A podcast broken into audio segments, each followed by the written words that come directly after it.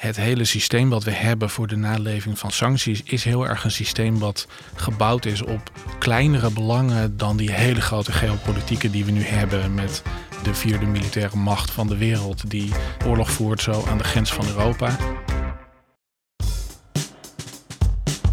Je luistert naar DNB Talks, een podcast van de Nederlandse Bank. In deze podcast bespreken we actuele financieel-economische vraagstukken met verschillende specialisten van DNB. Fijn dat je luistert naar deze aflevering van DNB Talks.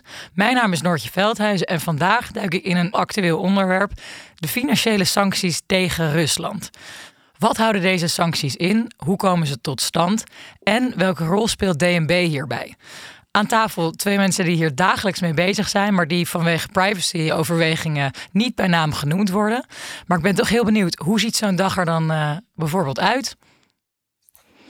Nou, zo'n dag kan er heel verschillend uitzien, gelukkig. Dat maakt ook, uh, denk ik, heel uitdagend en interessant. Uh, op dit moment uh, is het weer iets rustiger. maar met name aan het begin, toen de oorlog uitbrak en de eerste sanctiepakketten aangekondigd werden, was het vooral heel veel tegelijk en met heel veel mensen tegelijk schakelen.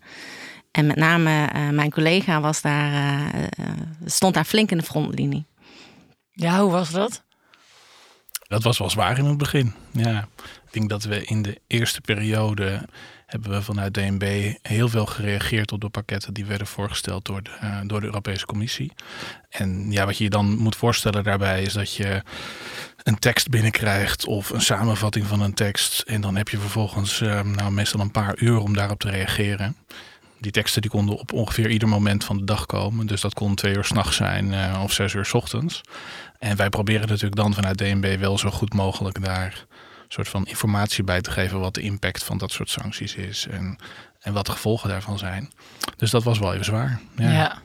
Dat begrijp ik. Maar voordat we daar meteen heel diep in gaan duiken, um, zonder te veel weg te geven, ben ik toch even benieuwd naar nou wie zit er vandaag aan tafel en wat is jullie achtergrond en hoe zijn jullie bij DNB terechtgekomen? Zal ik beginnen? Ik ben al een behoorlijke tijd werkzaam bij de Nederlandse Bank. Eigenlijk in 2009 begonnen. Toen was ook een crisis uh, aan de gang, de financiële crisis. En ik heb economie gestudeerd en rechten. En nou, gegeven die studie vond ik de Nederlandse Bank een bijzonder interessante uh, werkgever. Ik ben daar uh, terechtgekomen in de toezichtsomgeving aan de beleidskant in eerste instantie.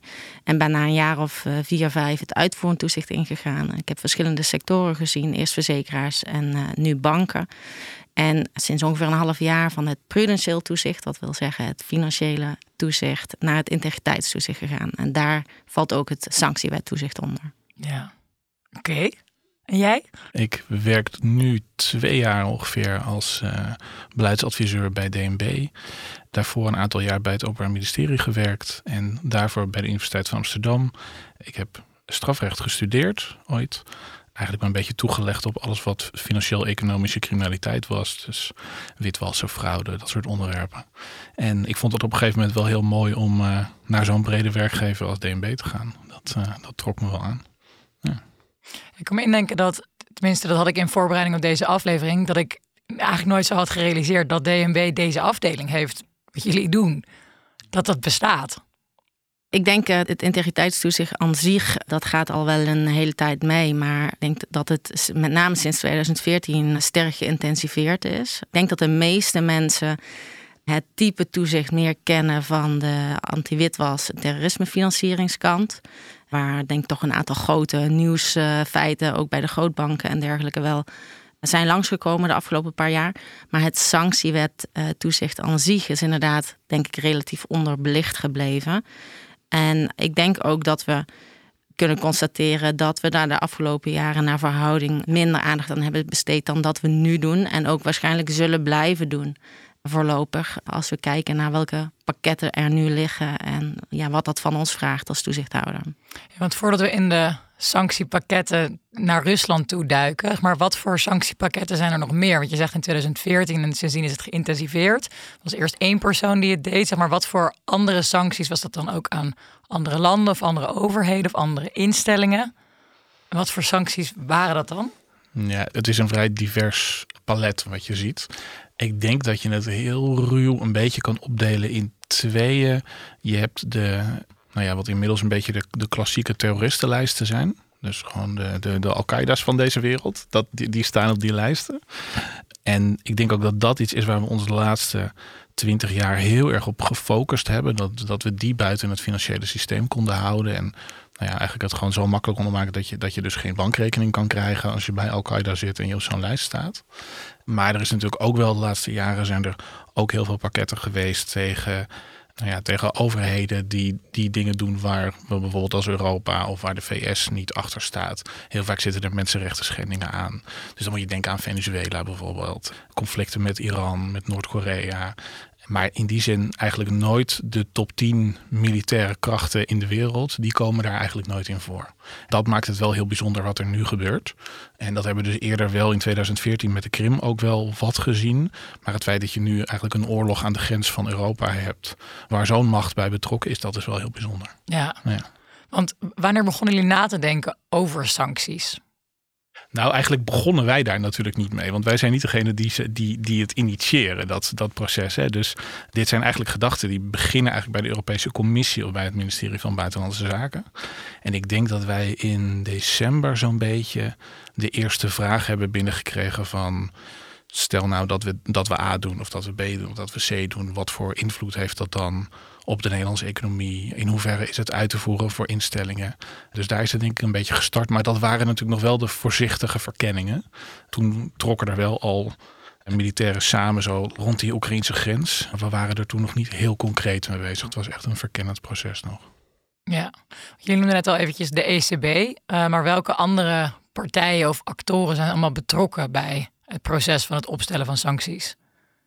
Nou, we noemden de, de EC, dus de Europese Commissie. En de ECB is in mindere mate eigenlijk betrokken dan, uh, dan aan de prudentiële kant. Het is wel interessant om te zien eigenlijk in Europa het uh, toezicht op de sanctiewet behoorlijk verschillend is ingeregeld. Ieder land heeft dat uh, op zijn eigen manier gedaan, wat ook wel weer een uitdaging vormt, denk ik, voor de internationale instanties. Maar bij de Europese Commissie worden de, de sanctiepakketten vormgegeven, vindt natuurlijk met name ook de politieke discussie plaats. Want sommige sancties zijn relatief eenvoudig vast te stellen, welke namen moeten op een lijst.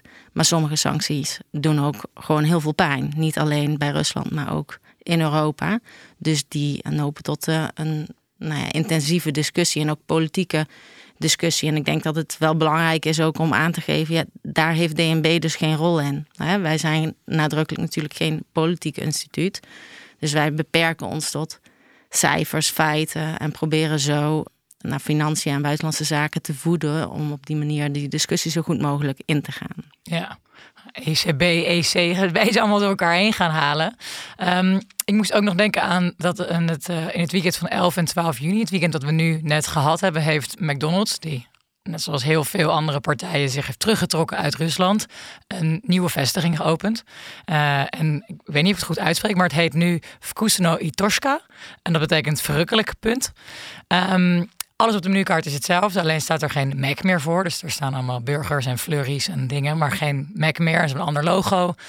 Um, pand ook waar ze in zijn gaan zitten. Is dat ook iets waar jullie je mee bezighouden in, in, het, in, de, in de toezicht houden en in het. Snap je, natuurlijk als Europa zijn, als Nederland zijn afgesproken waar we ons aan committen. Maar er zijn toch ook altijd mensen en bedrijven en partijen die bezig zijn met de mazen van de wet vinden. Ja. Zoals in deze McDonald's. Ja, nee, zeker. En ik denk dat met zo'n casus als McDonald's, daar houden wij ons niet direct mee bezig. Want die vraag van, mag je nou bijvoorbeeld vanuit Nederland investeren in, in Rusland? Dat, dat is een vraag waar wij eigenlijk niet heel dicht op zitten. Maar ja, ik denk dat iedereen die naar deze casus kijkt, een beetje zo'n gevoel heeft van ja, ben je hier niet bezig om sancties te omzeilen? Dat gevoel geeft het een beetje. En dat is natuurlijk wel iets waar daar zijn wij natuurlijk wel mee bezig, zij het op een beetje afstand. Want waar we mee bezig zijn is kijken of de instellingen wel voldoende zicht houden op wat er bij hun klanten gebeurt. Dus als hun klanten proberen of andere betrokkenen sancties te omzeilen, dan willen we graag dat ze dat detecteren. En dat ze dus die diensten dan vervolgens ook niet verlenen. Dus in die zin komt het eigenlijk komt er heel veel een soort van indirect dan bij ons langs en zien we daar wat van. En kun je daar natuurlijk ook, hebben we daar ook wel zorgen over als je dat, eh, als je dat ziet gebeuren. Ik denk wel dat het belangrijk is om onderscheid te maken tussen eh, zaken die je niet meer mag doen in Rusland vanwege sancties en keuzes die bedrijven maken vanuit nou, hun eigen uh, beweegredenen, reputatie, een eigen statement willen maken. Niemand heeft McDonald's natuurlijk uh, verteld dat ze weg moeten gaan. Er staat niet in de sanctiewetgeving dat ze daar niet mogen zijn. Dat is een keuze die een bedrijf en die bijna alle bedrijven natuurlijk maken. Het is van groot belang dat wij ons houden aan daar waar de sanctiepakketten over gaan. Dus wij kijken natuurlijk, er zijn financiële instellingen goed in staat om na te gaan of er partijen in een portefeuille zitten die geraakt worden door de sancties. Wij zijn niet ter aarde om een morele discussie uh, te voeren met uh, een financiële instelling en of haar klanten in de keuzes die zij maken. Maar ik kan me indenken dat dat in dit specifieke geval, wat je net zegt, moreel en ethisch gezien zijn. Maar dat zijn vraagstukken die misschien een veel grotere rol spelen dan wanneer je het hebt over terrorisme. Het is veel zwarter en witter dan oké, goed en slecht. Terwijl er hier natuurlijk veel meer mee gemoeid gaat, kan ik me zo voorstellen.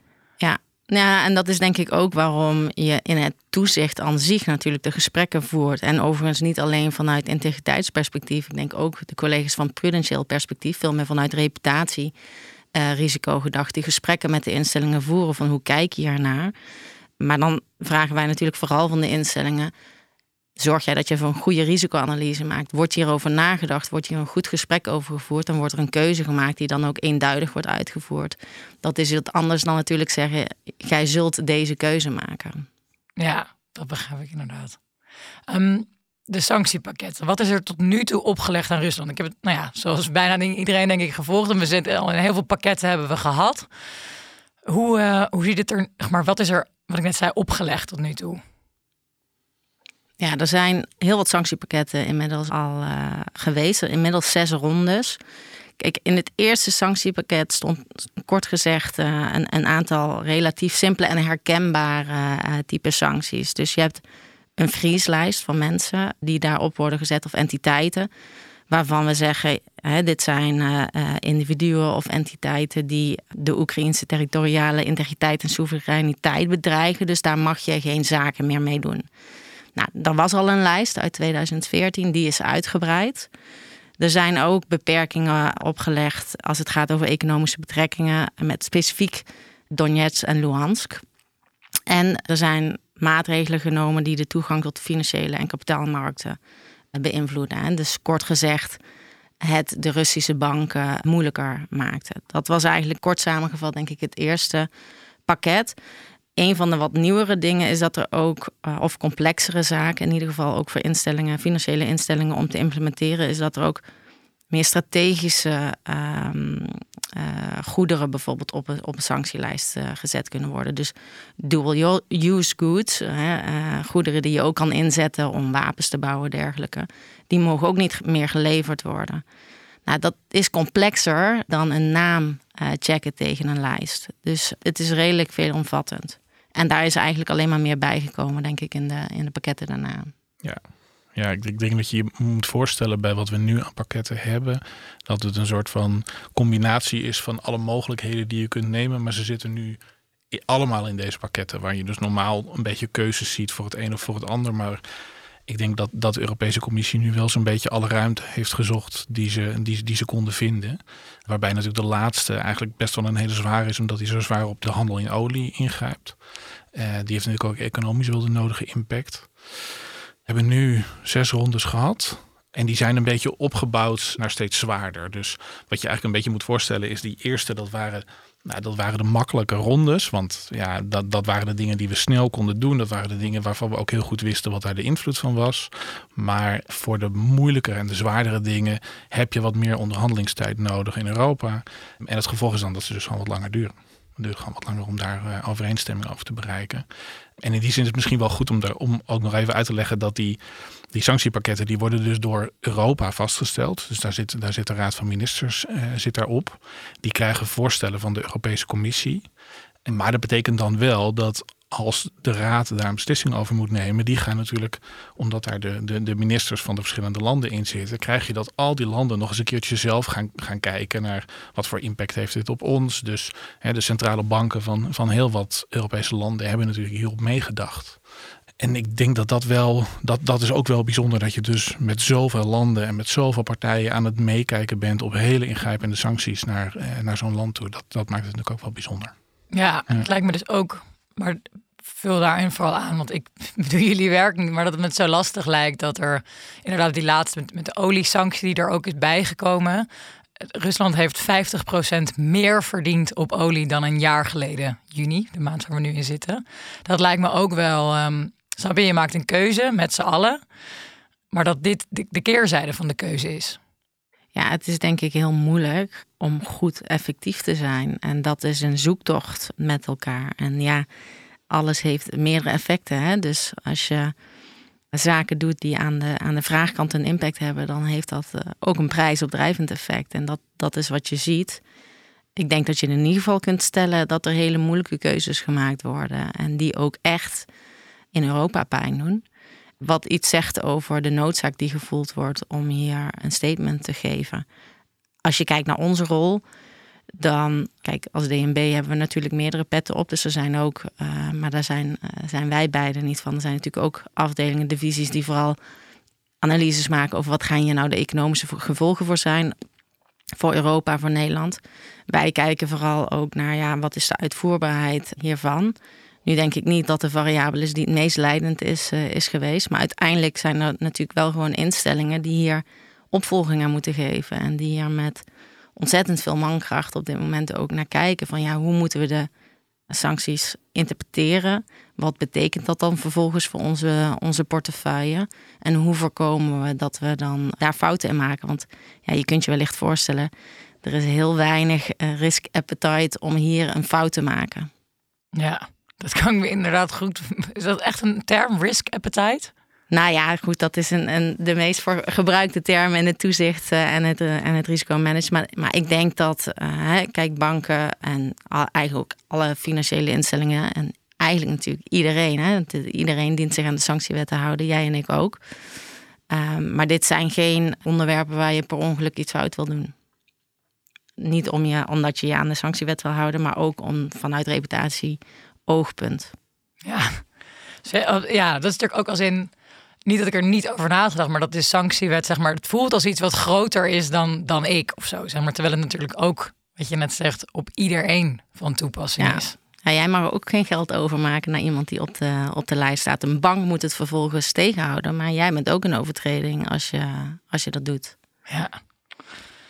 Het zit veel ingewikkelder in elkaar dan je misschien op het eerste oog denkt, toch? Zin, daar kom ik inmiddels nu wel achter. Ja, ja, nou dat denk ik zeker. En ik denk um, de, nogmaals, de complexiteit van deze pakketten uh, heeft dat alleen maar vergroot. Hè? Ja. Het voorbeeld van het geld overmaken naar een oligarch die op de lijst staat, is niet enorm complex. Maar nou ja, voor financiële instellingen, maar ook voor een export-importbedrijf, om goed na te gaan van ja, wat, wat is dit voor product? Waarvoor kan dat gebruikt worden? Waar kan het terechtkomen? En wat voor conclusie moet ik daar dan aan verbinden? Dat is gewoon ontzettend complex. Ja. En even terug op die sanctiepakketten. Wat is denken jullie de meest effectieve geweest tot nu toe? Oeh, dat is wel moeilijk om te zeggen hoor. Ik, ik denk dat, dat de, uiteindelijk de belangrijkste zijn degene geweest waar de Europese Unie heeft ingegrepen op wat bijvoorbeeld de centrale bank van Rusland kon, in hoeverre er staatsobligaties konden worden uitgegeven of in ieder geval gekocht konden worden door Europeanen en de beperkingen op de hele grote handelstromen, dus, eh, dus olie, nee, die hele energiesector denk ik. Want dat zijn degenen waar het echt om het hele grote geld gaat en waar het ook gaat om, kan je kan je, je eigen staat nog financieren? Heel veel sancties hangen eigenlijk uiteindelijk daarmee dan samen. Ik denk dat aan de andere kant wat heel belangrijk is voor het, ook het statement dat je wil maken met sancties. Want het gaat natuurlijk niet alleen maar om soort van technisch het uitvoeren van die regeltjes. Je wil ook naar Rusland laten zien dat je een statement maakt. En dat doe je wel voor een deel ook door achter het grote geld van die oligarchen aan te gaan. En dan is bijvoorbeeld het aan de ketting leggen van zo'n superschip, wat dan uh, in handen is van zo'n oligarch, dat heeft natuurlijk wel een belangrijke invloed. Dat is niet iets waar wij overigens mee bezig zijn. Hè. Wij leggen geen schepen aan de ketting. Maar dat is natuurlijk wel, dat zijn de dingen die wel impact hebben in zo'n pakket. Ja. ja, en wat zien jullie dan ook terug als, als effect of wat die sancties, dan je inderdaad een superjacht aan de ketting leggen. Nou ja, dat, dat, lees je vaak wel terug, of dat merk je terug, maar omdat jullie toch op de, het grotere geheel zitten. Ja, ik denk dat uh, er is laatst een, een rapport verschenen van de Nationaal Coördinator Sanctienaleving en Handhaving.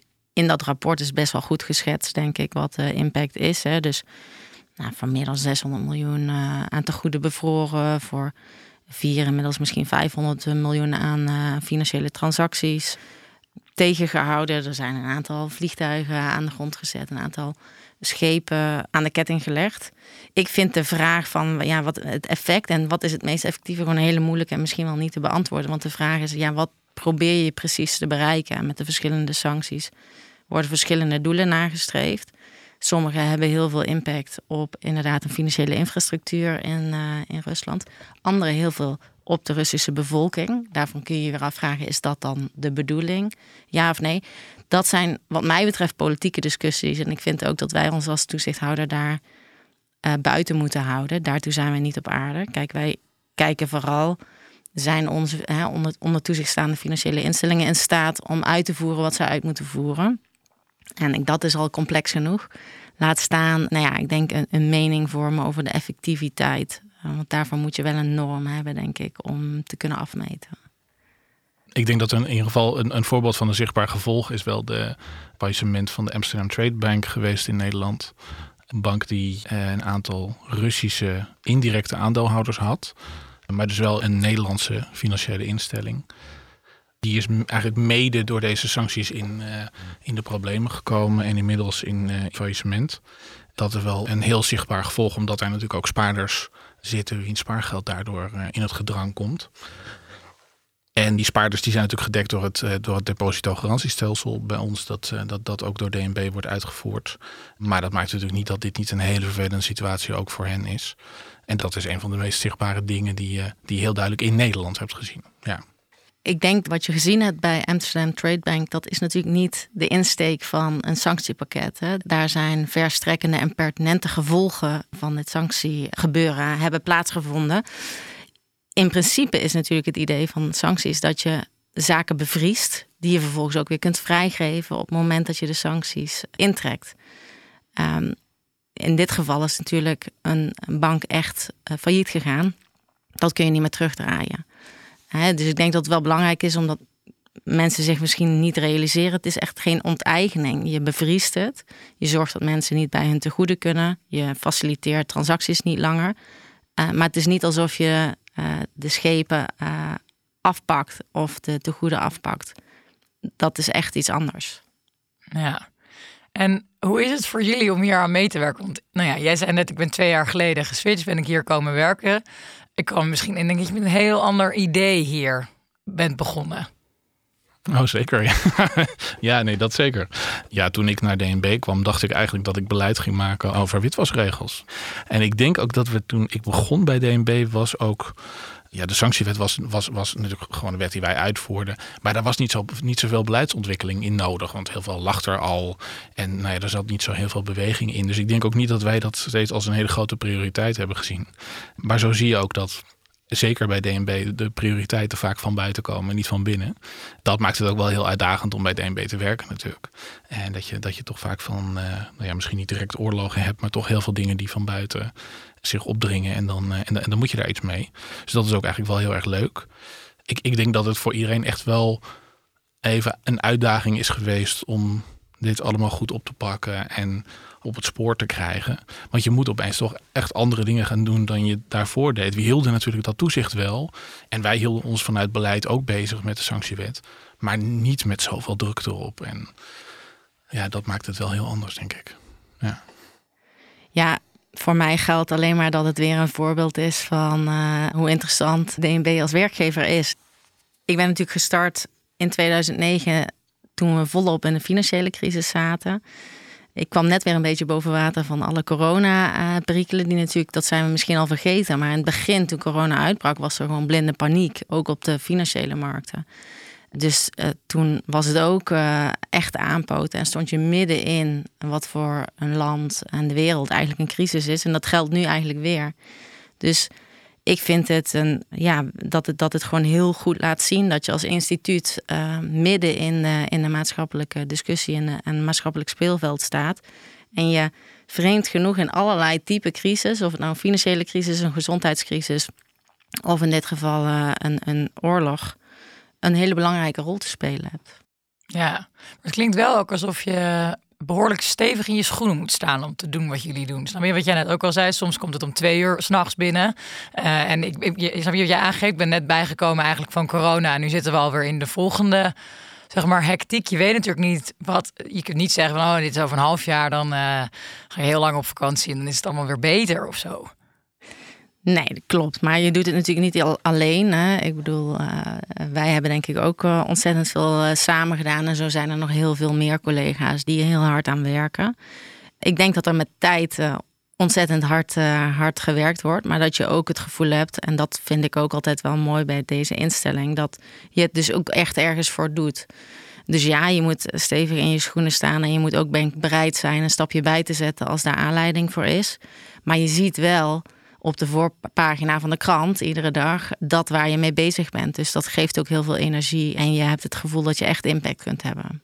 Maar misschien om ook wel even terug te komen op je vraag over eh, eh, of je nou stevig in je schoenen moet zijn. Dat, dat, dat is natuurlijk voor een deel wel zo. En dat hoort ook gewoon wel een beetje bij het zijn van nou ja, een toezichthoudende organisatie. Hè? Dus ik denk dat je als DNB zit je altijd wel een beetje tussen nou ja, je, je, je draagt een zekere verantwoordelijkheid voor de sector waar je, uh, waar je toezicht op houdt. Hè. Dat is gewoon de aard van, van het toezichthoudende werk. Maar ondertussen is er natuurlijk ook wel. Je wil, zeker in dit soort situaties, wil je een soort van goede, goede input naar boven geven. Dus je wil goede input geven naar de ministeries die hiermee werken. En je wil zorgen dat dat klopt. Je wil ook zorgen dat er een soort van juist beeld daar is van hoe het dan in de sector gaat. Hoe het er economisch uitziet. En, en waar je dan misschien wel soms stevig in je schoenen moet staan, dat je je dus niet laat verleiden tot politiek. Want dat is onze taak niet. Dus wij zijn echt wel, ja, we zijn een adviseur naar de Rijksoverheid toe, maar wij maken niet de, de keuzes die de Rijksoverheid moet maken. En ik denk dat dat soms wel lastig is, want je kunt daar wel in meegezogen worden.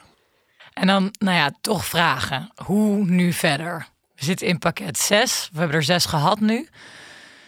Waar, waar, ja, als we nu, ik, ik zou zeggen, twee jaar is veel te ver kijken. Maar hoe gaat het zich de komende weken ontwikkelen, denken jullie? Ja, dat is echt wel moeilijk te zeggen. We hebben helaas allemaal geen, uh, geen glazen bol. Ik denk wel dat waar we misschien nog in het begin het idee hadden dat we een sprint gingen trekken, dat we nu toch wel vrij zeker weten dat we in een marathon beland zijn. En ja, mijn verwachting, maar nogmaals, ik heb echt geen glazen bol, maar mijn verwachting is niet dat dit snel voorbij is. En ja, dat het zesde pakket het laatste zal zijn, dat betwijfel ik ook. Uiteindelijk zijn we natuurlijk erg afhankelijk van de keuzes die gemaakt worden door Rusland zelf. Hoe de oorlog zich verder ontwikkelt in Oekraïne. Maar alle seinen wijzen er nu op dat dit nog wel even met ons is. En daar zullen we in onze rol, maar daar zal de sector zich ook van moeten vergewissen en zich daarop voor moeten bereiden. Ja. Ja, dan zou ik natuurlijk graag zeggen dat, dat toezicht geen glazen bol heeft, omdat die bij beleid ligt. Maar dat is helaas ook niet zo. Um, nee, dit is natuurlijk heel, dit is heel moeilijk. Wat, wat denk ik heel interessant is, is dat er is natuurlijk een hele grote politieke discussie geweest over um, of we in Nederland de naleving van sancties wel voldoende hadden vormgegeven. En of dat voldoende gewaarborgd was. Daar heeft een nationaal coördinator aan gewerkt. Stef Blok heeft dat een aantal weken gedaan. En die concludeert eigenlijk aan het einde van zijn rapport nou, we hebben alles wat snel moest gebeuren, dat hebben we eigenlijk wel gedaan. dus we zijn uh, alle registers doorgegaan om te kijken of er geen Russische oligarchen in zaten. We hebben keurig netjes gekeken of er geen bankrekeningen zijn of er niet anderszins te goede zijn. Dat is allemaal wel geregeld. Maar hij heeft ook gezegd van er moet wel het een en ander gebeuren nog.